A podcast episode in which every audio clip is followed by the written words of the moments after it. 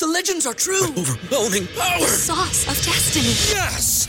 The most legendary sauce has arrived as McDonald's transforms into the anime world of WickDonald's. The greatest flavors unite in all new savory chili McDonald's sauce to make your 10-piece Wick Nuggets, fries, and Sprite ultra powerful. Unlock manga comics with every meal and sit down for a new anime short every week only at WickDonald's. Ba-da-ba-ba-ba, go! At participating McDonald's for a limited time while supplies last.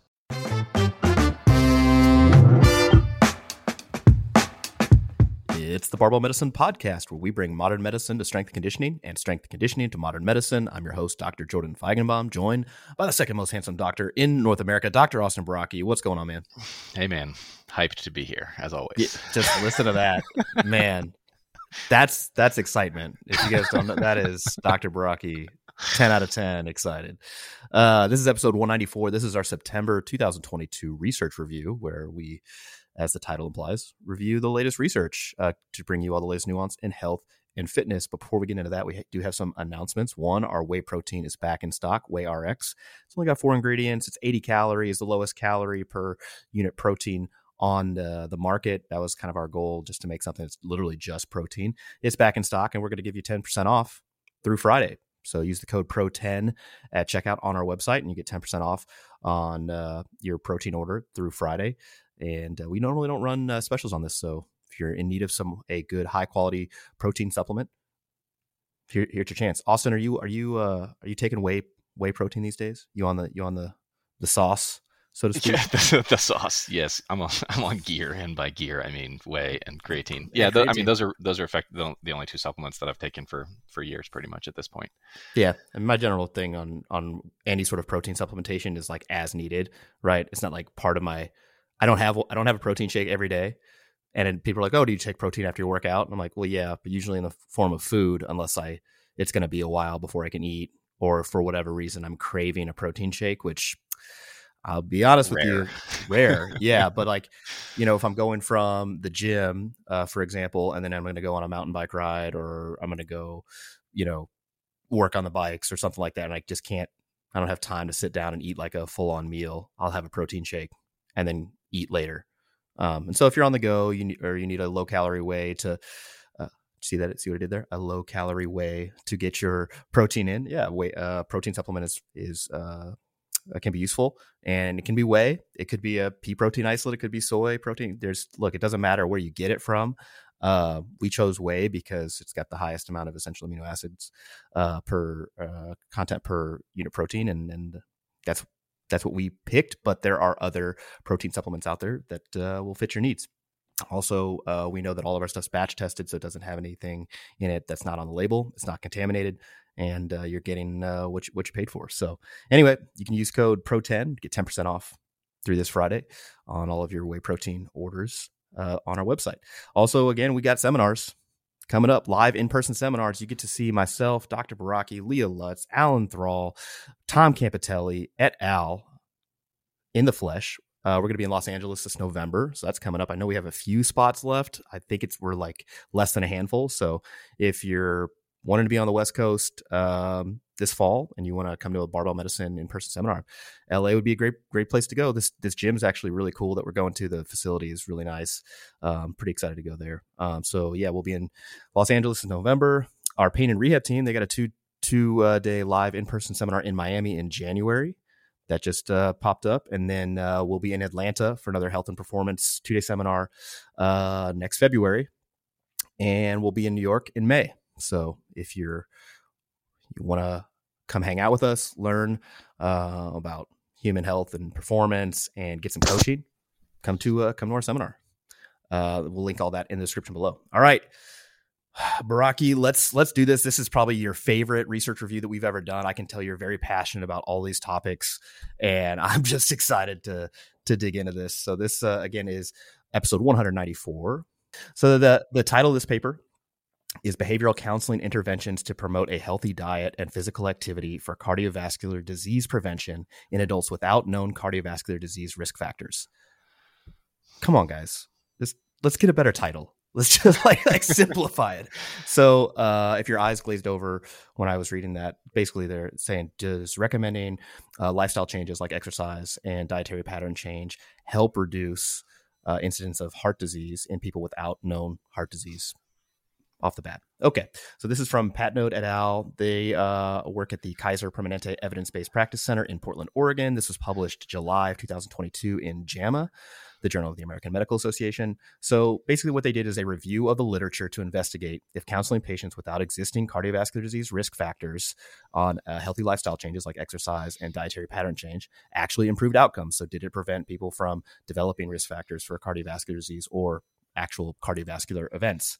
Um, this is an update to a previous 2017 recommendation that recommended uh, clinicians selectively counsel folks uh, without known cardiovascular disease risk factors on lifestyle change for primary prevention. And so I actually think this is a good place for uh, you to jump in, Austin. Uh, primary prevention, secondary risk reduction, like this sounds like a bunch of research nerd terms, but like just so the listeners know what we're talking about, what is primary prevention? Uh, like, how would you uh, define that? Yeah, so so this is a situation where they're looking at trying to intervene on people who do not have known or existing disease or disease risk factors in order to prevent that disease from developing at all. Um, and so, you know, it sounds good to everybody who's listening. They're probably like, "Yeah, that sounds like a great idea. Try to prevent everything before before it happens, and and it makes sense to do this thing." But of course, it is an assumption that such an intervention would actually work to impact that outcome. And and you know, in general, people, both clinicians and lay people, tend to overestimate the benefits of like medical treatments and interventions. They think they help more than they tend to in reality, and they tend to underestimate risks and harms and things like that. And so that's why even for something that seems like it would make as much sense as talking to people without any of these risk factors from a primary prevention standpoint, you would prefer to have data that shows that yeah it's actually likely to help prevent uh, these bad things from developing. Compare it to secondary prevention where you know or, or tertiary prevention which gets a little more complicated. We won't get into the weeds on that but more so like once disease is established somebody who has maybe had a heart attack or something like that for example what can we do at that point to mitigate the risk of recurring events in the future right? So you, people will um, you know commonly hear about this discussed for example from the standpoint of um, how aggressively we'll treat certain risk factors be it like you know how, how aggressively do we want to lower people's blood cholesterol levels as an example. And that approach to treatment, um, you know, does to an extent vary uh, between a primary prevention situation, somebody who is out, you know, seemingly healthy, doesn't have any known disease, or is known to not have disease, um, compared to somebody who has had a history of heart attack or stroke or something like that in the past. We approach those situations differently because they are starting from different levels of baseline risk, and therefore we have different potential to impact outcomes. So for people who are in a primary prevention situation, you know, they are at a lower risk compared to somebody who is in a secondary prevention situation. And people who are starting out at lower risk in the first place, you probably have less potential to substantially impact their outcomes, which is why we want to know like is this intervention that we're doing worth the time and effort and cost and potential like, you know, training that people would need to go through to be able to do this effectively and things like that. Does that all ultimately impact outcomes from a primary prevention standpoint in a meaningful in uh, in a meaningful way. Even though it sounds good, everybody wants to prevent disease from happening before it ever does, but uh, you have to actually show it. yeah, and I, I'm in 100% agreement that you would want data showing like, yep, if you're going to take the time and and have your professionals go through the training necessary to rec- recommend dietary pattern changes and exercise uh, activity changes, that it actually you know improves outcomes in folks with who are exist already healthy, right, or at least don't have any current risk factors. I agree that you need the data, but if you're going to do this review article, and this is where I'm going to go with this whole thing, the review article actually has to show you one way or another does that actually happen? Like it, needs to give you a signal, and I feel like there's a. I'm gonna we'll, talk about it. Some things that are just it's not good enough, and I I'm kind of annoyed. Okay, so let's talk about what they did in this paper. They took 113 randomized controlled trials, the total sample size just under 130,000 subjects. 60 of these randomized controlled trials were from the United States. Um, so this is like a multi-center multinational uh, type review article.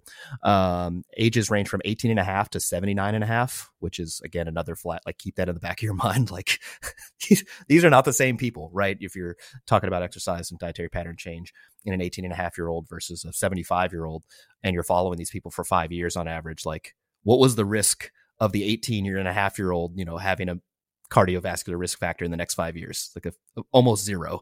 Where anyway, all right, we'll get we'll get to that. The average age was 54 though. The BMI average, interestingly, was 28, which uh, is in that overweight uh, category. Remember, that's from 25 uh, to 29.99. So the average BMI did show uh, uh, that individuals uh, with with overweight, and most trials included both men and, and women. Uh, of these 113 randomized controlled trials, a third focused on both healthy diet and physical activity modification. 19% focused on diet only, and 48% focused on physical activity only. So, what were the results? So, there's four real questions here. Like, does it improve outcomes? Did the counseling uh, actually change behavior? Uh, did it improve? Did this counseling actually improve any like intermediate outcomes uh, relative uh, to cardiovascular disease risk? And are there any harms? So let's talk about first. Did it improve outcomes? And so what they're looking at here uh, was cardiovascular disease and uh, mor- morbidity and mortality related to cardiovascular disease. So Austin, if you know you're reading research and you're trying to kind of interpret that and and relay that to a patient when you talk about cardiovascular disease morbidity mortality what does that actually mean um, so people know what we're talking about here? Yeah and in its simplest terms i mean most people who have been around the healthcare system or who have even you know family members that they've you know paid attention to their health trajectory over the lifespan you know given that it's the some of the leading cause of disability and death worldwide things like heart attacks and strokes are are reasonably well understood uh, uh, by a lot of folks in terms of what that means. So if I'm talking about morbidity, you, that's kind of the, the hyper distilled, oversimplified way that I talk about it as it relates to cardiovascular disease, things like heart attacks and strokes, and then mortality describes death attributable to those things or complications thereof. Yeah. So, with respect to this particular study, they're not asking does exercise reduce cardiovascular disease morbidity and mortality. They're asking asking does behavioral change counseling in the clinic does that actually change outcomes compared to people who are not receiving this counseling. The prediction being that if you got the counseling in the clinic, you're going to go maybe do the thing, change your behavior, and then that in and of itself will change the outcome. And so, yeah, there was a small improvement in cardiovascular disease and associated morbidity and mortality in those who received the counseling compared to those who did not. Unfortunately, the data here isn't great because only three of the 113 randomized control trials actually investigated this over a long enough period of time for us to actually comment on whether or not this occurred, meaning like at six months or greater time period. So I don't feel terribly confident that like you know what they're reporting is false like oh yeah behavior change counseling in the clinic like does nothing to improve outcomes it's just like what you would want is you know 100 studies all doing behavior change counseling and then you see a more robust repeatable like sort of signal uh, and then you could kind of hang your hat on that. Just right at this point, we just don't have that data. And again, this is not saying that exercise doesn't improve cardiovascular disease or cardiovascular disease related outcomes. It's more just the act of counseling patients in the clinic.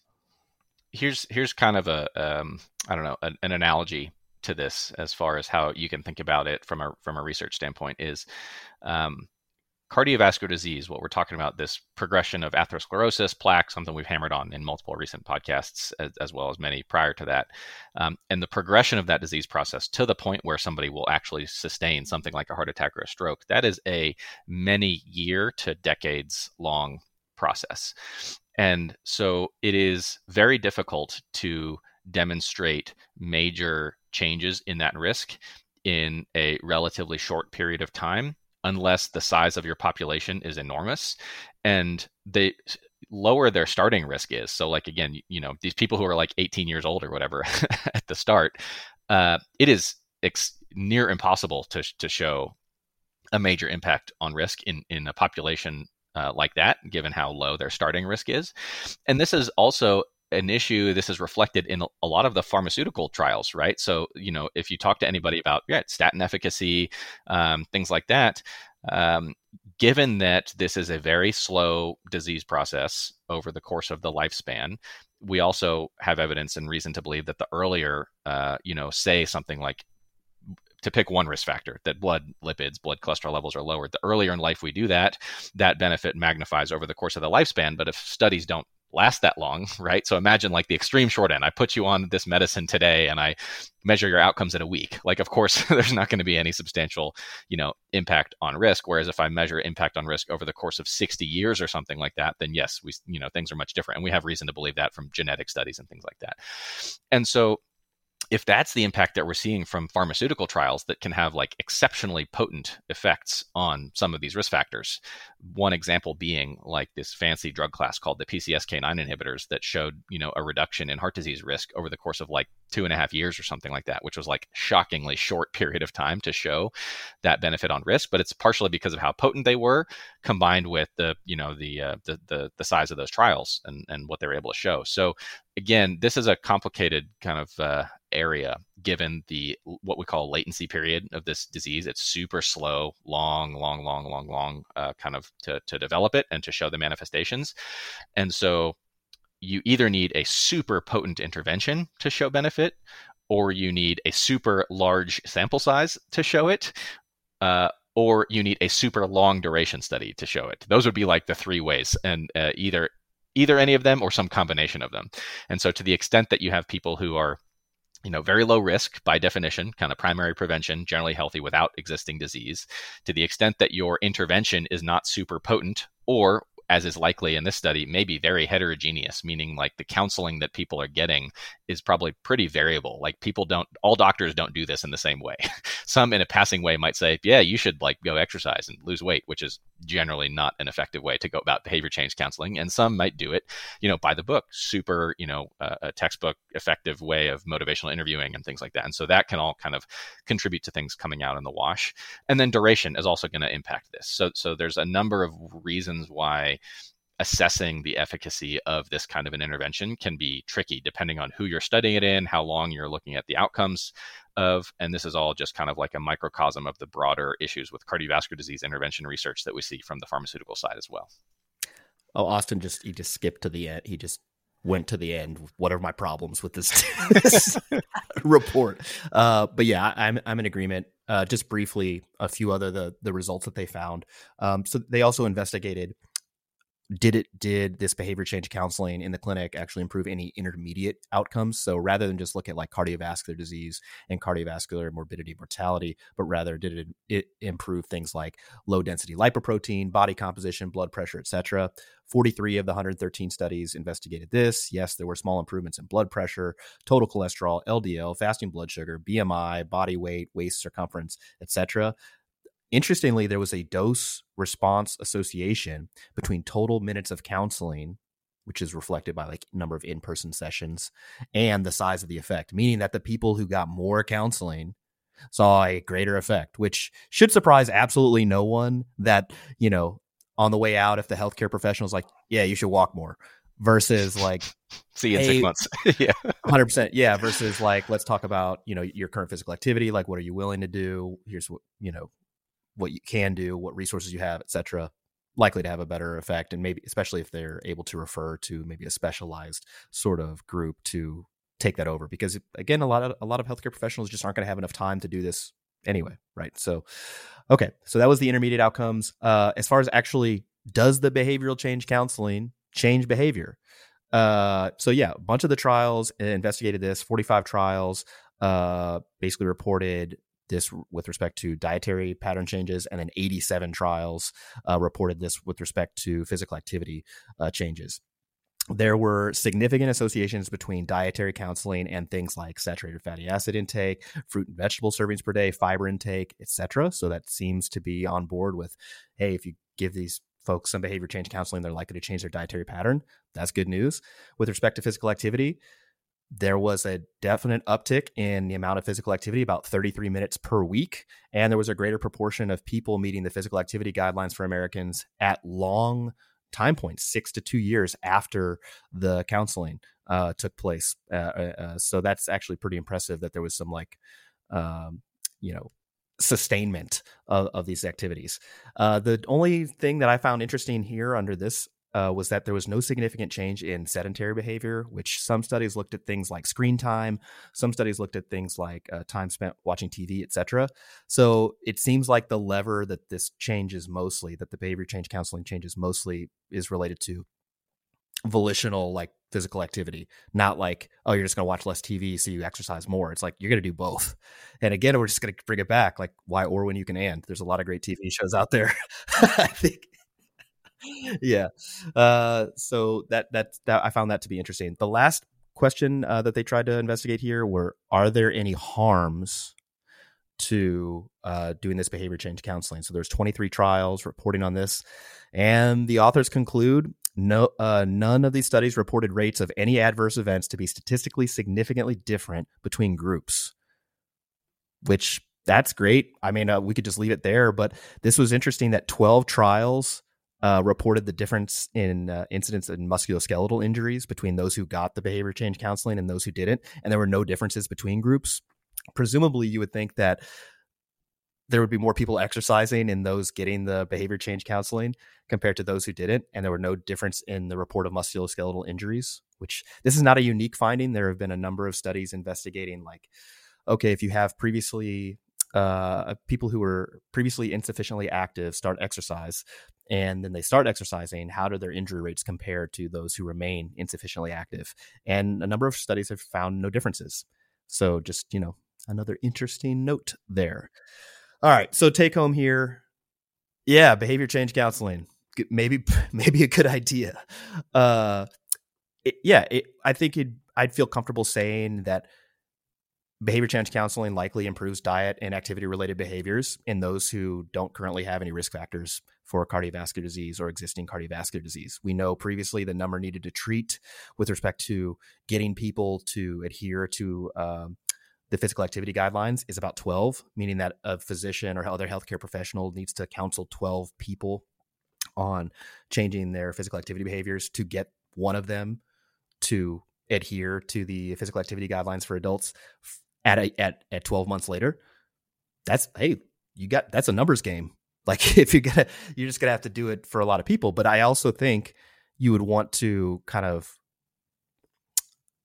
you would want to you'd want to break that down and say well what's working what's not working? Because 12 still that's that's that's a well, bigger number than I, I think hope. I think this is I think this is worth spending a minute on because I mentioned earlier that in general both people, patients and clinicians again, there's well documented evidence of this that they tend to overestimate the effectiveness of medical interventions, in particular things like medicines and surgeries and things like that.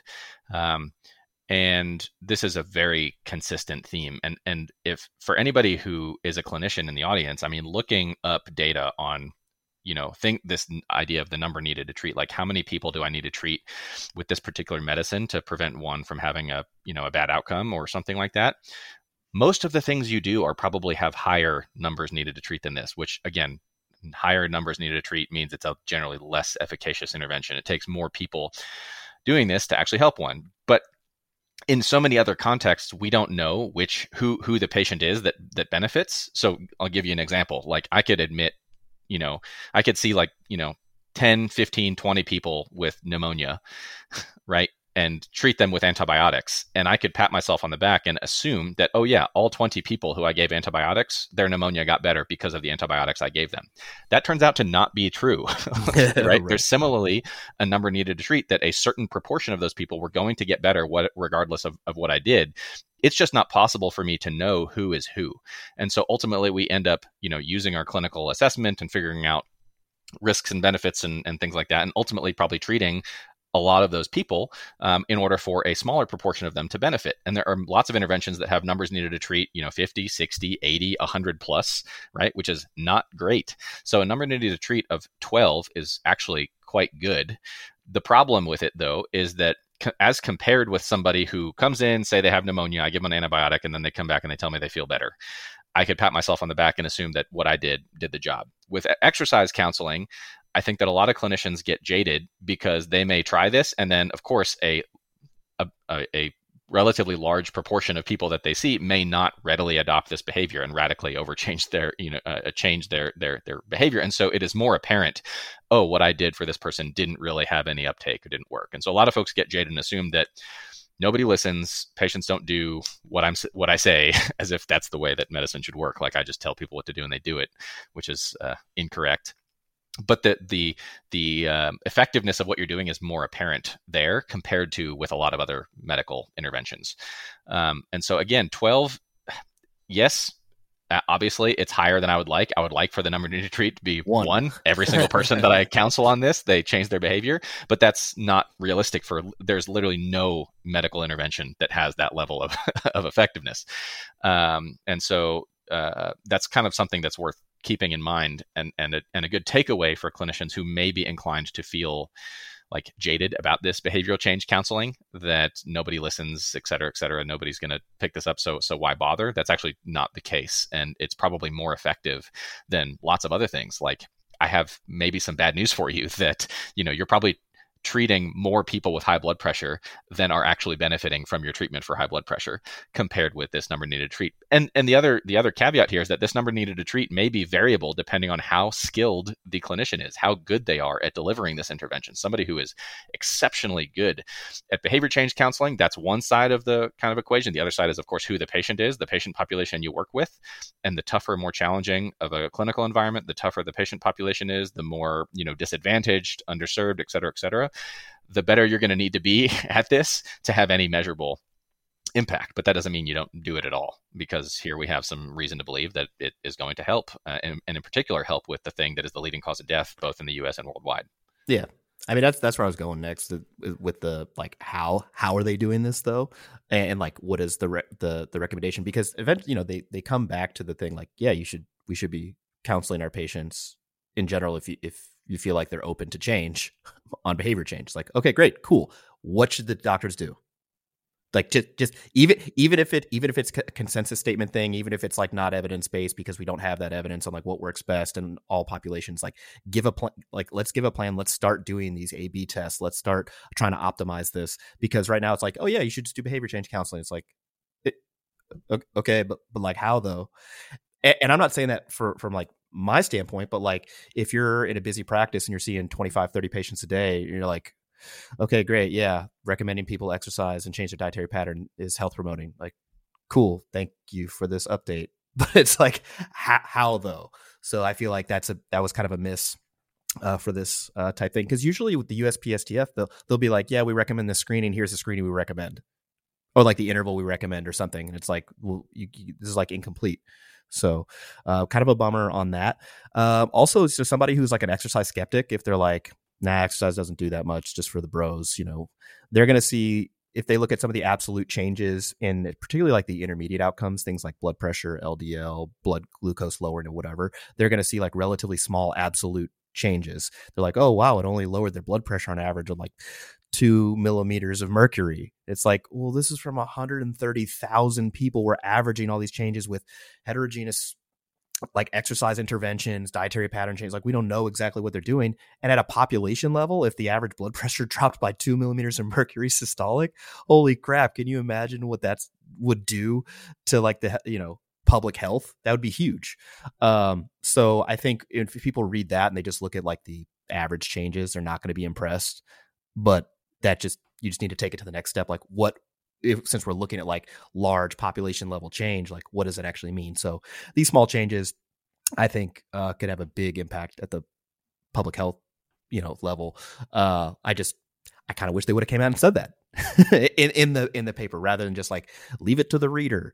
Uh, but you know that that's fine. The last my last not issue but more of like a, a kind of takeaway here is that yeah, they basically said there's no harms, and I think that may be due to the relatively few amount of studies actually like investigating for harms and what they were investigating for. Uh, so yeah, it was only what like 20 trials reporting on any sort of harms, and all, most of them are related to like musculoskeletal injuries or something like that, rather than like, hey, did anybody get dietary pattern counseling that like made them feel bad or you know made them uh you know uh, not see their physician on a normal schedule in the future because they they felt like their relationship had been jeopardized like just just there's just more to this right and so I think again, if I were writing this, or if they had called Barbell Medicine, they're like, "Hey guys, we're, we're coming out with this recommendation. Can you guys give us like a practical like take home at the end on like what do in the clinic?" It's like, well, yeah, if you're going to advise people on dietary pattern changes, I think we can counsel everybody on dietary pattern changes for health promotion It doesn't have to be for weight management, weight loss, body composition, etc. If somebody expresses interest in those things, great. We can leverage that motivation. We can leverage that sort of goal directed process. Uh, but it doesn't have to be on like, yeah, we're going to change your diet so you can lose weight and, and then be healthy. It's like we can just change the dietary pattern to promote healthy, not only behaviors, but also healthy changes independent of weight and if the weight does change, maybe you get some additional benefit. But we don't have to. That doesn't have to be the goal. And so I think that would be uh, uh, something that I would probably have explicitly stated in the practical take home thing. And um, I also feel like it's highly unlikely that there were no harms at all. For it's just like I don't think the reporting instrument was sensitive enough.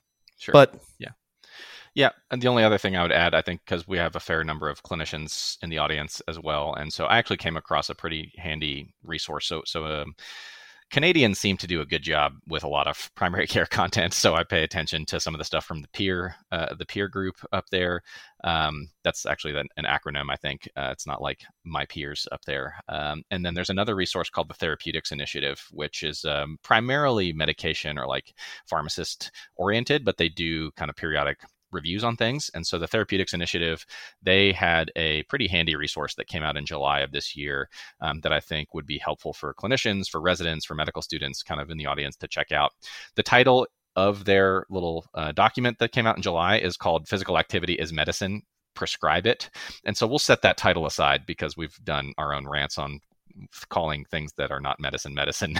but regardless of the title, the actual content here is actually quite good um, as far as pulling together data from systematic reviews and, and, and things like that on these uh, uh, counseling interventions for increasing physical activity, as well as, since you mentioned like a practical take home, the takeaway of like how to actually prescribe uh, physical activity in practice because it seems to be more effective to actually provide patients with like an exercise prescription to increase physical activity and also being explicit about what it is for than to just recommend that people do you know do more walk just, more whatever just exercise more. Yeah yeah so so you know this is a this we'll, we'll probably be able to to include the link here and there's some nice summary boxes. There's some also a ton of additional you know there's like a list of top 10 physical activity resources for for healthcare professionals. Um, and an example of like you know a, a physical activity prescription that they list they say it it resembles a medication prescription but it substitutes certain things. So they explicitly define the type of activity the intensity intensity of activity, the dosage of activity, the frequency, the duration, etc. And then writing the indication for it to reinforce the message. So they offer a, a, sample quote like walk briskly and every day for at least 30 minutes to reduce blood pressure and lower blood sugar. Let's re- reassess your progress in four weeks. So being more explicit with a follow up plan, things like that. And again, that's not necessarily something that you just hand out that generic template to everybody, but rather you would ideally want to individualize it more based on people's, again, their, as we've talked about before, their, um, you know, preferences and abilities and limitations and goals and access and, and all sorts of other things like that, which is why this can be a bit of a process. But this is all, these are all ways to make your counseling more effective. And perhaps if you're a clinician to lower your, your number needed to treat, perhaps say you're not very good at this, it takes 50 people to get one person to start exercising, bring that down more towards the, the 12 kind of average that we have have from the data, or perhaps if you're even better than that, getting it, you know, sub 10 into the single digits, that'd be great too. I notice that their top 10 physical activity resources for MDs, NPs, patients, or anyone else does not include a link to barbell medicine. And uh, I think uh, I think we're gonna have to have a word with these people. like, hey, what are you guys doing? All right, fair enough. Yeah, we'll, we'll put that in the uh, that in the description below, so you guys can check that out. Okay, that was our first article. Second article. Now we move from my my pet paper to Austin's pet paper. This is his favorite paper of the research review: the effect of footwear on the biomechanics of the loaded squat, loaded back squat to volitional exhaustion in skilled lifters. And you know, if we're talking about footwear, Austin, I've got a hot take. he's got a hot take. He's got a hot take. That's right. So this is from Bryce et al. at a research group out of Australia. It's from our it's from our people in the South Pacific. Uh, it was published this month in the Journal of Strength and Conditioning Research. Um, so basically, here's here's why they did this. There are a number of studies on uh, differences in footwear and what happens in the back squat. So, do people bend over more from the hip? Do people have more knee flexion? Do people have more ankle dorsiflexion? You know, what happens mechanically? A Bunch of studies on that. However, most of these studies are done with like a single set, submaximal, uh, and they just, you know, are taking that and extrapolating it to oh, this is what theoretically would happen at a heavier weight or at a set taken to failure, uh, for example. And a number of these studies also have like weird comparisons. It's like, oh, we're going to use a weightlifting shoe compared to barefoot, which I guess isn't too weird, but I feel like that's a weird, that's like a, strange dichotomy because most people are choosing between like a weightlifting shoe and like a minimal shoe, for example. Um, and you also, there's probably some effect of self selected footwear and like what you're used to compared to just going to the lab. So, in this study, they wanted to examine how the body moved during multiple sets to failure with a heeled shoe compared to a flat heel shoe. And so this all sounds great. We're all on board. Like, cool. Tell us the answer. And then you get into the study, and, and things things kind of go a little sideways. Uh, so as far as what they did, uh, basically they had two sessions for each footwear condition. So session one was like this familiarization sort of session. They basically went in, did a one RM test in the specific shoe, and then they had them uh, do an eighty percent of their one RM AMRAP just to like get used to it. The idea being like, hey, this is what's coming next time, guys.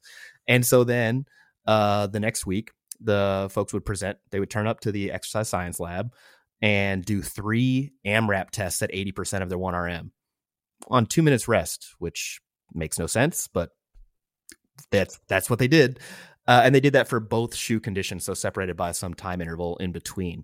Um, so this was done in 11 dudes. Average age was 26.8 years old. The uh, mean one rep max was 138 kilos. So what is that? 306, 304. It was about one 1.7 times body weight. So not bad, but you know, okay, we'll move on. As far as the footwear, so they for the flat soled shoe condition, they use these shoes called Anko shoes. Now I searched the internet. I I tried, and I'm a shoe guy. Like, if anybody's going to be able to find these shoes, I feel like it's me. I try to go to an Anko website. Apparently, they're, they're out of Perth, Australia. Doesn't exist on the Google machine. I can go to like Alibaba and see like a I can see a, a, a a picture that's been subsequently taken down. Like these shoes don't exist anymore. The best I can tell is these kind of look like Van slip-ons, maybe, but that that's that's as far as I'm willing to commit. And they took the insole out. So being lifters, they were like, we don't want any squishy insoles. They took the insole out for the flat sole shoe condition. And then for the heeled shoe condition, what they did is they took the same shoe, insoleless, and they put a heel wedge in there, which damn it, guys. Like, I mean, I mean, I understand why they did that. So effectively, now that all of the shoes between subjects are the exact same. Everyone's using the same shoe. But I feel like you could have done that with a sponsored, like you could have just got a shoe manufacturer to send you shoes uh, for this sort of study, but maybe not. I don't know. Uh, I just feel like nobody wears these shoes, and nobody who's squatting any appreciable amount of weight is using an inserted heel in their shoe. And like, imagine if I was like, "Hey, Austin, let's go max out your back squat. We're gonna take shoes you normally don't wear and put a heel wedge in there. See what happens." Like, you, one, you would decline, and then two, if I was like, "No, but I'm gonna give you a lot of money," you're like, "Okay." It would just be, it would not be reflective of your actual performance because it's just different. So the ecological validity is probably a little lower here. Uh, in any case, they had a bunch of markers affixed to different uh, joints and body uh, anatom- anatomical landmarks to basically use a high uh, frame rate, high resolution camera to uh, measure different uh, joint angles and whatnot. They also used a force plate to measure force output and power. Uh, and basically, they just compared to see what happened uh, between the second repetition of the first AMRAP set and the final repetition of the third AMRAP set. So again, they did three AMRAPs at 80% of their 1RM on two minutes rest and just saw what happened. Okay. So, as we would expect in a heeled shoe, there was a greater joint moment, which basically means there's greater uh, uh, knees forward position and ankle dorsiflexion um, in a heel in the heeled shoe, and that actually crept up as the set went on and on and on uh, as these people got more and more fatigued. So basically, yes, more knees forward, more ankle flexion with the heel shoe as the set went on. In the flat heel condition, there was a greater moment at the hip and the lumbar spine, meaning that people bent over more as they got more and more fatigued. I know, shocker. This is a shocker. Heeled shoe compared to flat shoe, there was a slight difference in their mechanics. Um, as far as what happened from like the range of motion, uh, both were preserved. There were really no differences in range of motion, so people weren't on average squatting deeper, or uh, there was no not greater vertical bar displacement in the heeled shoe versus a flat soled shoe. They squatted with approximately the same range of motion, and that was preserved throughout the sets. Uh, and yeah, both showed a decrease in velocity from the first AMRAP to the third AMRAP. Duh. But there was no difference in the velocity loss between the two groups. So overall, to me, this study shows like, yeah, people have slightly different mechanics when it comes to wearing shoes that are different. If you're heeled shoe, if you wear a heeled shoe, you're likely to have a more knees forward, more vertical movement pattern than if you were wearing flat soled shoes. To the extent that that's what you want to do or that's your preferred style or preference, I can't speak to that, you know, because you're gonna you're gonna have to figure that out through your own training. Like, what are your preferences? What do you, how do you want to squat, etc. But if you if somebody was wearing flat soled shoes and they're like, what would happen if I put on heeled shoes? I'd be like, well, you'd probably be a little more upright and your knees will travel a little bit further forward. And to the extent that's beneficial to you, so be it. But I can't say anything more than that. I can't say if you lift more weight, lift less weight, whatever. Um, yeah. And as far as like what are the effects of that slight difference that you're more vertical, more knees forward, more ankle flexion with a heeled shoe compared to more bent over, less knee flexion, less uh, ankle dorsiflexion in a flat soled shoe. What are the implications of that? I don't think it does anything with respect to muscular hypertrophy, like regional hypertrophy. Basically, the EMG data on these slightly different joint angles or whatever doesn't seem to indicate any difference in activation or muscle excitation that is significant. And it needs to be a large amount of excitation and activation difference to actually seem seemingly matter. So I wouldn't think like, oh, if you wear heeled shoes, more quads. I'm like, it's just you're just training legs, dude. Like, you know. Uh, but but I could see an argument for maybe some differences in strength development just based on the slightly different joint angles that were uh, uh, achieved and, and trained. But again, I think more of that has to do with like if you always squat a particular way in particular footwear, you're going to get used to squatting that way. And so, yeah, it makes no, you know, it's not surprising to me that your strength may be different in compared to something that's less familiar. And uh, yeah, I don't know, Austin, uh, you got a hot take on the uh, on the shoe study? I just find it deeply, deeply uninteresting. Okay, I think. Okay. I mean, so so people, as they tend to do in this space, they have uh, they they tend towards strong opinions on things, and you'll hear people make strong recommendations for shoes, against shoes, about the effects of shoes, about why you should use them or shouldn't, or or whatever the case is. And I think that this is this kind of study. I'm I think that these are just becoming less and less useful over time. Perhaps this is the natural history of of people in this scene is to become disenchanted with, you know, some of the the, the choices of, of research topics and things like that. Um, but the the other the other aspect of this, as as has been seen in, in lots of other studies, is where you kind of do this kind of research on a relatively small or trivial variable or something like that and then you collapse things uh, things get collapsed down into an average effect and you end up seeing you know no difference between groups or something like that. And then um, people will take that and run with it to say that you know it doesn't matter at all for anybody uh, uh, move on move on with your life.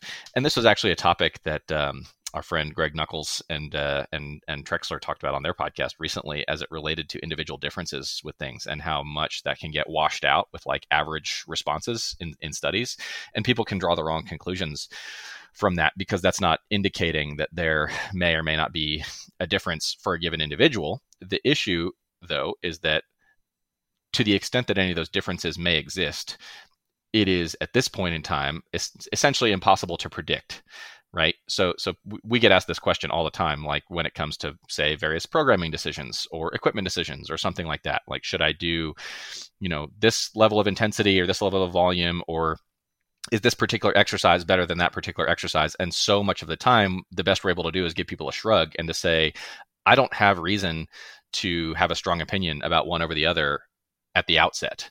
Um, one may ultimately be better for you uh, but no, we have no way of predicting this, and ultimately, so much of this comes down to kind of trial and error. And and that's kind of been the case for our own training over the the many years at this point.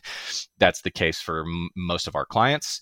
And so you know our typical approach and this is how we've discussed it like when talking about this whether on podcast or at the seminars things like that is we use the very general very vague kind of principles that we can have at least moderate confidence in from the research literature on this stuff to give people like a starting plan, be it with respect to equipment or programming or whatever the case is, that on average seems to work reasonably well for most people knowing that there's going to be huge individual variability among people with our clients in terms of again what works better or worse for people from a training standpoint equipment standpoint etc.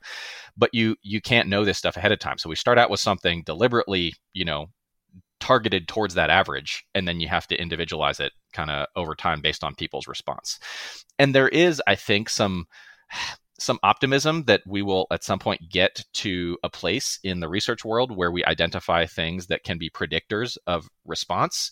You know things that we can measure or assess that will tell us oh this kind of a person is more likely to do better with this strategy or that strategy or this equipment or that equipment. I am decidedly way less optimistic that that's going to pan out. And and part of the reason is seeing similar things transpire in the world of clinical medicine and how little we're able to do that right? So like something as simple as you know putting somebody on a blood pressure medicine. If you look at you know research on the effectiveness of blood pressure lowering in people who take a given dose of a given blood pressure medicine just like everything else there's a huge spread in effectiveness between people. And even though we've been treating blood pressure for decades now I still, if I'm sitting in front of somebody in a clinic and I want to treat their, I have no way of knowing, you know, oh, I have strong reason to believe this medicine at this dose is going to work better for you than that one. Um, it, it, given how difficult it is to identify strong predictors of like physiological responses, I am very skeptical that we'll get to that point. And so this is, you know, obviously veering a little bit afar of the uh, field of, of this particular paper, but it, it's a similar kind of concept of we have this di- this variable that is ultimately super trivial, right? I'm going to raise your heels like three quarters of an inch versus not and look at the differences in outcomes and then like i'm not sure how what kind of useful implications we were going to draw from this besides what could have been predicted as far as like changes in, in positioning but like differences in training effects even to the effect to the extent that we see one like from our experience coaching lots and lots and lots of people I could tell somebody, hey, this research paper showed that you may get a little better out of this, but they're ultimately like, no, I still hate that, and I'm gonna I'm gonna do this instead. So, so I'm not sure, you know, how a lot of this stuff ends up applying to to like day to day practice with people, but uh, so much of this stuff just comes down to trial and error and individualization over time rather than um, I, I, I, worry that people think that there are more very granular, specific decisions that we can make from a training standpoint based off research than there really are. Um, there really is is not that much outside of general principles. Yeah, I think. What do you think? Yeah, I mean, I'm into that. I think when it comes down to like assistive equip, like assistance or equipment in training, like y- you've just you've taken it to the another level of like compared to programming. Like I feel more comfortable drawing from research when it comes to programming than I do like exercise equipment, you know? And then like if you could keep going further and you'd be like, uh, attitudes uh, prior to lifting a weight, like it would just keep getting like more complex and less like well established, like the, what the fundamentals are here. Right. Yeah. So if, so, so if somebody's like gun to my head, lifting shoes or nah, and I'm like, I don't know, whatever you want, man. Yeah. Like like for try me, it and see how you feel with them. Sure. For or me. I honestly I use a, a a weightlifting shoe to squat and to overhead press in most of the time because that's how I started training. And so I just do it by convention. It if I wore Jordans, I think I would squat and press the exact same. The main reason why I don't I don't want to crease my shoes, bro. That's like you kidding me? Very valid, valid justification. Look, man, I got these, I got these weight uh legacy twos from Reebok, and they do not crease. They're just they can't you can't crease them. They're uncreasable. I wear Jordans once in the gym. Now I got to crease. Like, what am I supposed to do with that? Um, yeah, I've I've squatted plenty of times in flat soled shoes. I never squat barefoot because I think feet are gross, and I just don't like the the risk of onychomycosis is just something I just cannot I can't get over. Uh, so yeah, I don't want to do any of that. And so if you're listening to this, you're like, all right, so what should I do? Should I wear shoes or not? It's like try both if you want. If if if you're if you're trying to seek maybe a benefit with the shoe change, try it. And if you and, and, I think that's the broader point that I was making Yeah. about so many variables when it comes to training. That could be Yeah. like an exercise variation, that could 100%. be like a program, that could be anything, you know.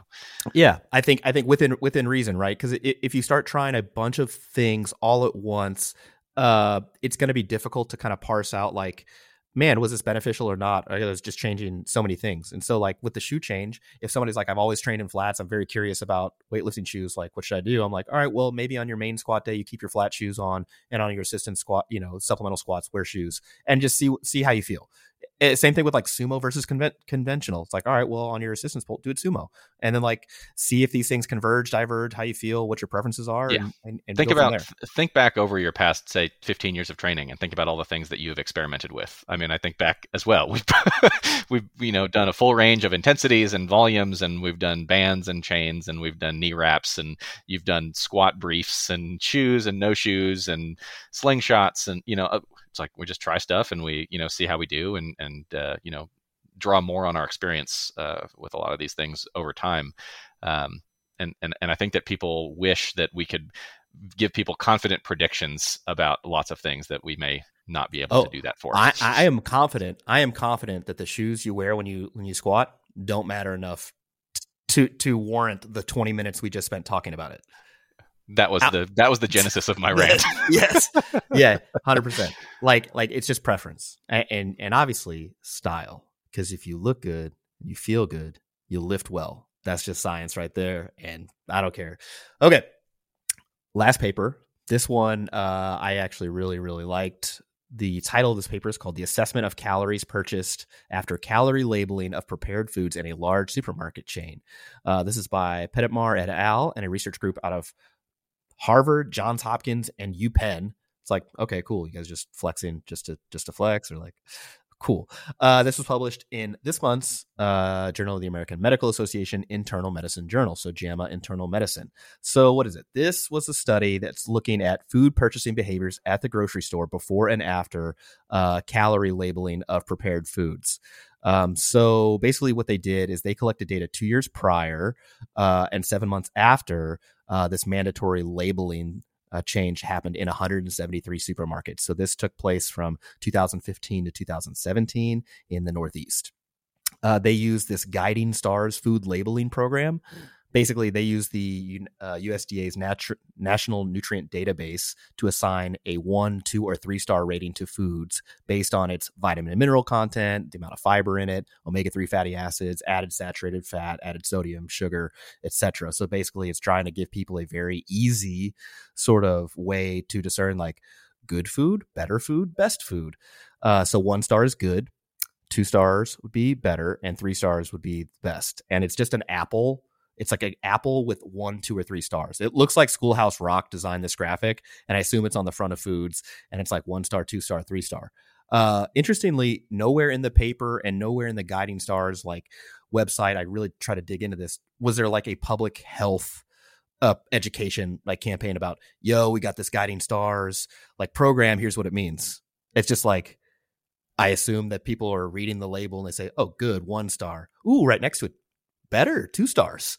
Uh, so anyway, I'm just curious to know like what happened at the community level as far as like, yo, we got the stars thing coming out. Here's what you do.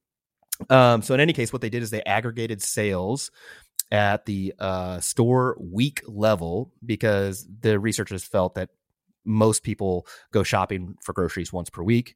They calculated the total weekly calories per transaction and calories per item from three separate categories of prepared foods before and after this labeling change. So the three categories were bakery, entrees and sides, and then deli meats and cheeses. They excluded the hot and salad bar because those were not labeled. Um, and so, even though those are technically prepared uh, foods, they just didn't include them because they did not get the labeling change. And they also did a subgroup analysis on those using the uh, using food stamps, so the Supplemental Nutrition Assistance Program, just to see if there were any differences in food purchasing behavior changes based on uh, socioeconomic status. So, what were the, first of all, Austin? By the way, when you go shopping for food, before we get into this, when you go shopping for food, I assume that you do some shopping. Uh, are are you looking at the label? You ever look at the label? Um, if I am to well, yeah. So so to the extent that I'm purchasing something that is packaged, which is probably a relative minority of of the stuff that I would buy. If it is something that is like new, that is unfamiliar to me, that I'm like, hmm, this looks interesting. Um, I wonder what's up with this thing. Then I will look at the label in the store. Um, otherwise, if it's stuff that I've been, you know, obviously eating for a long time, I already am familiar with what's on it. Then no, and then you know, a lot of other uh, produce and things like that that don't necessarily have labels don't don't need that. So Dude, I uh, I was in LA this past weekend and I went to a famous grocery store. I've been there before, but you know, I've never told the story. Th- this place is called Erewhon, and it's like like sounds like something out of Lord of the Rings. Oh no, it's like did you ever watch the series You on uh on Netflix? No. Oh, okay, well, anyway, just imagine Whole Foods but like on steroids. Okay, like thirty dollar peanut butter, for example. like, and so, but looking at the labels, the labels are missing all sorts of like key information uh that you could be like you're looking at calories you're like okay cool and then you're like okay what's the fat content cool okay well what's the saturated fat breakdown it's just like missing mm-hmm. they're like well it's naturally prepared and whatever and you know Mackenzie in the back room like ma- made this up himself. so, it, yeah, it's it's wild, man. I like it's uh it's in Venice and it's like it's you you know you can see a bunch of celebs there shopping. You're just like, why are people spending? There was a watermelon, watermelon, watermelon for fifty dollars. Fifty what? Like the only way I'm buying watermelon for fifty dollars is if it's like got something laced in it, and I'm like, yep, I'll buy that. I'll buy that. Yeah. Okay. Uh, yeah, I don't. Uh, I buy most of my stuff um, uh, like I use an app to like deliver get my food delivered most of the time. Uh, and actually, they don't actually have nutrient labels like available, which I think is an oversight. Uh, just because that behavior is going to become more and more common. So, look, uh, Amazon, if you need me to weigh in, like be a consultant for your app development, like I'm happy to do it. but I, I I know that when we've gone to the store, like as a crew, like at our seminars, yeah, there'll be some like label review, and I think we all kind of look at the same thing. We're like, all right, what's the you're like glancing like what does the macros look like? Like protein carbs fat just to see. And then you like look at you look at like the calories and then you look at the ingredients and like and like the servings breakdown how many servings yeah. you know per serving per container etc yeah. Yeah exactly. Um and i think man that'd be a harder sell to try to teach people how to like interpret that and do than just the stars. So i get why the stars thing is there. I just we'll get back to my thoughts on these the star rating but yeah.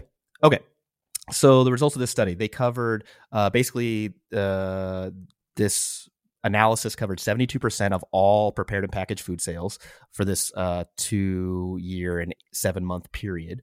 Um, for the prepared foods uh, basically the pre- once the labeling was instituted the prepared bakery food purchasing behavior reduced uh, by about five percent uh, calories by about five percent compared to the projections um, that the the authors came up with. So basically, once they started labeling these things, people bought less of the prepared bakery food than than they otherwise would have. Uh, same thing uh, with the prepared deli foods. There was an eleven percent decrease in calories uh, compared to the projections. and then the prepared entrees and side dishes, there were no, there was no significant difference. Uh, with respect to packaged foods, yep, there was a decline in bakery, items, entrees and sides, and deli items, um, a few percent from each. And so overall, after labeling, customers purchased fewer prepared items per transaction, and the total amount of calories uh, per item um, in the transaction also went down. Uh, and this was the same across different socioeconomic status uh, levels as well. So there was no difference with people on the supplemental nutrition assistance program or food stamps. Um, so it just seems like the labeling seemed to alter food purchasing behaviors. And even though these are like relatively small changes, when I'm like, oh, reduce you know calories per transaction by about 5% so that's 10 calories uh, for example or decreased the number of prepared deli uh, foods that were purchased uh, by 11% that's an 18 calorie per transaction decrease that's a lot over the course of a week and then over the course of a month in the course of 12 months and the course of many years, if you can reduce calories by a small amount, that's that's a pretty big change. And again, if you apply that at the population level, oh boy. Um, so I don't know. I, I think labeling and an informed customer is probably a better customer. Um, and especially since it didn't seem like they had to do any like public education to get people up on like what these things meant one star two star three star um my only gripe here is that i think the the the, the star rating system is just a little it's a little it's a little too woo for me. For example i don't give a shit how much omega-3 fatty acids are in the foods. Like i, I don't care right? And i and uh, I, I feel like the criteria that you're using should be maybe a little bit more scientifically supported. Like, yep, if it's got added sodium, added saturated fat, added fats, period, and added sugar, like, yeah, you can like lower it down the list. Cool. We're all in agreement. If it's got more protein, if it's got more fiber, uh, more minerals, more vitamins, uh, whole servings of whole grains, whatever, cool. We're all in agreement that that should improve like the rating. Um, but as far as other stuff, like the amount of omega threes or omega sixes or what, I was like, what, dude? Like, now you're just making it up. Like you had you you had me at the beginning. Um, so I think adjusting the labeling criteria would probably be my my my issue here. But otherwise, I feel like yeah, uninformed customer is a smart a smart customer. Yeah, I find this area pretty interesting in general. I mean, I think we've talked a ton about the mechanisms of obesity in society and, and how it tends to get developed and promoted. And this combination on the you know the individual side you know things like genetic predisposition playing a very substantial role um, based on the, the research evidence we have so far. Uh, regulation of appetite and satiety and fullness and hunger and things like that. And then on the other side we have this whole issue of the food environment. And you know at the moment we're stuck with this like somewhat piecemeal approach to tackling the issue of obesity, be it, you know, in, in practice with behavior change counseling, now increasingly with the use of you know potent and, and effective uh, uh, medications and surgical treatments to, to handle the the you know the issues as much as we can on on the individual side with respect to their you know um, appetite and satiety signaling and, and uh, behavior and things like that. And then on the food environment side, things are super complex, as we've talked about before, when it comes to like a policy level and the food industry and the incentives and and the the the um, you know where where the financial rewards stand from that standpoint. And so this is a way to to approach the issue because, as you said, you know, interpreting the actual nutrition facts label that's on the back of packages is quite difficult. This has been researched, and, and people of low educational status, low socioeconomic status, uh, older populations, a um, bunch of other populations they find it pretty difficult to interpret those things and to make decisions uh, accordingly particularly when you are in you know the real time situation right? Like you're shopping in the store you're trying to interpret this on the fly and make purchasing decisions one thing versus the other. There may be time crunch involved like you need you, you don't want to spend all day in the store you got to make a decision maybe you got family kids you know screaming that they want a particular thing or something else. So it can be very difficult. And so this kind of simplified uh, labeling on the front of packages, and there's tons of different systems that have been developed. This STAR system is is just one of them. There's a bunch of other ones uh, as a way to simplify these purchasing decisions and make it much more of like a quick, you know, eyeball glance kind of heuristic based approach of I see this that really makes my decision making quite a lot easier. And I've actually even experienced this myself, um, not as we said, we are comfortable interpreting like nutrition facts labels, but actually at the cafeteria of the hospital where I where I work now, I noticed that like at the checkout line when you're getting your entree, they actually will have a, a, a different options listed at the kind of like the hot meal section. One that's labeled in green, one that's labeled in yellow, one that's labeled in red, based on again, I don't know all the details of their their criteria, uh, but it does, you know, my eye gets pulled towards or it feels like it gets pulled towards the the green option there or at least away from the red option um, of which one which one to choose. Um, and so so i have sensed that myself even in that situation. So i think similar things can play out in a, in a grocery store situation. So that's where there's been these different labeling systems that carry different amounts of information, right? So this star system does not really carry a ton of information since it's literally just like one, two, three star. It's paired with a word, good, better, best. Um, but there are other ones that will actually show like quantitation of certain things. Um, so like you know whichever nutrients of interest they choose, there might be a box that shows the amount of saturated fat intake or uh, in the in the uh, the uh, in the package or the amount of added sugar, or the amount of added sodium, whatever the case is. That would be like more informational and then they can sometimes combine that with like what I described I see in my cafeteria here. This kind of stoplight system is one that's become particularly popular.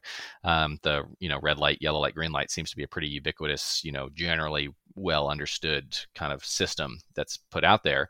And they've done both randomized controlled trials, uh, randomized trials of these um, interventions in a like a, a, an artificial lab setting, like kind of like a mini grocery store setting, and sending people through, as well as in real world settings. And they've shown that these actually can impact people's purchasing decisions pretty significantly.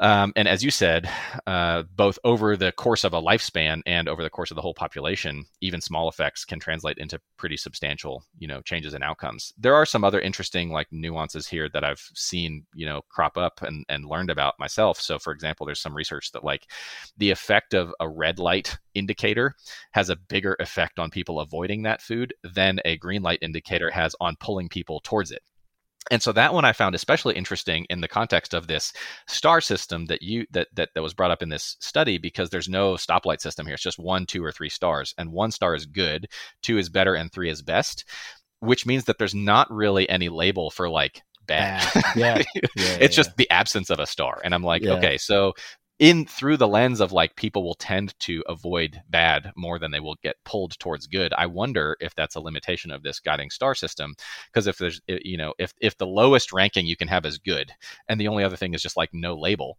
right? How do I differentiate you know the it, in the, in the same way as I would on a stoplight system. How do I know if this package, this brand, is even like participating in this like labeling scheme at all? Maybe they're just not participating, and that's why there's no there's no uh, uh, label on there. So I think that this system to the extent that we are going to be necessarily limited in how much we can influence the whole food environment from the food industry policy food reformulation standpoint etc i think this is a decent like you know band-aid over that over that Sure. broader problem um, because it does seem to impact purchasing decisions and maybe by impacting purchasing decisions that may itself be an incentive for the food companies as far as reformulation goes if Yeah. they notice an impact on purchasing decisions because hey people are avoiding these red light things maybe i need to you know adjust things in a more favorable direction to to you know bump up my my light rating or something like that maybe Yeah. well you know that kind of remains to be seen i suppose Yeah, you would need to see. Well, I'd like to see two like follow up kind of studies. One, like, all right, so this is the change in the purchasing behaviors. Let's correlate that with actual outcomes. So, like, what happened with weight, weight trajectory, food security, etc. Yeah. things like that. And then also, like, I agree, there needs to be some sort of like bad. This food is like maybe it's zero stars, you know, whatever. You don't have to like put like the Grim Yeah. Reaper on it or whatever. But the whole yeah i think that's what the stoplight system simplifies but yeah you're right but but the whole point is like if you have something that's like you, you're labeling and you're like "Mm, not good yeah at some point as a manufacturer or food you start feeling not so great about Yeah. that and if that's correlated with lower sales i mean you think about like what are some like pushes or some nudges to like get the system to change a little bit outside of like wholesale policy Yeah. you know uh th- those could definitely that could definitely work so yeah, I don't know. We'll see. This was a cool paper, and hopefully uh, some other stuff uh, pops up. We'll link all this and some additional stuff like Austin was talking about in the description below. But uh, yeah, man, we did it. This is episode 194, September 2022 research review. Again, uh, WheyRx is back in stock. You can take 10% off until Friday or through Friday uh, of, of your whey protein order by using the code PRO10. So make sure to stock up on whey if you're into that. Also, check out check us out at our live in person seminars coming up. All that stuff is linked in the description below. Thank you for joining us here on the Barbell Medicine Podcast, where we bring modern medicine to strength and conditioning and strength and conditioning to modern medicine. Before you head anywhere, leave us a five star rating and review. Really helps drive traffic to our podcast, so we keep bringing you all the latest nuance in health and fitness. Big shout out to Dr. Austin Baraki for joining us, and we'll catch you next week and every week right here on the Barbell Medicine Podcast.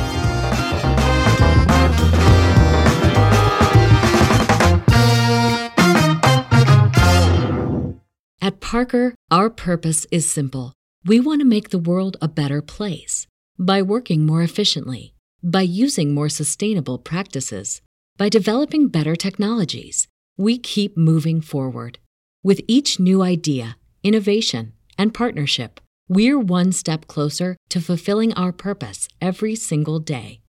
To find out more, visit parker.com/purpose. Parker, engineering your success.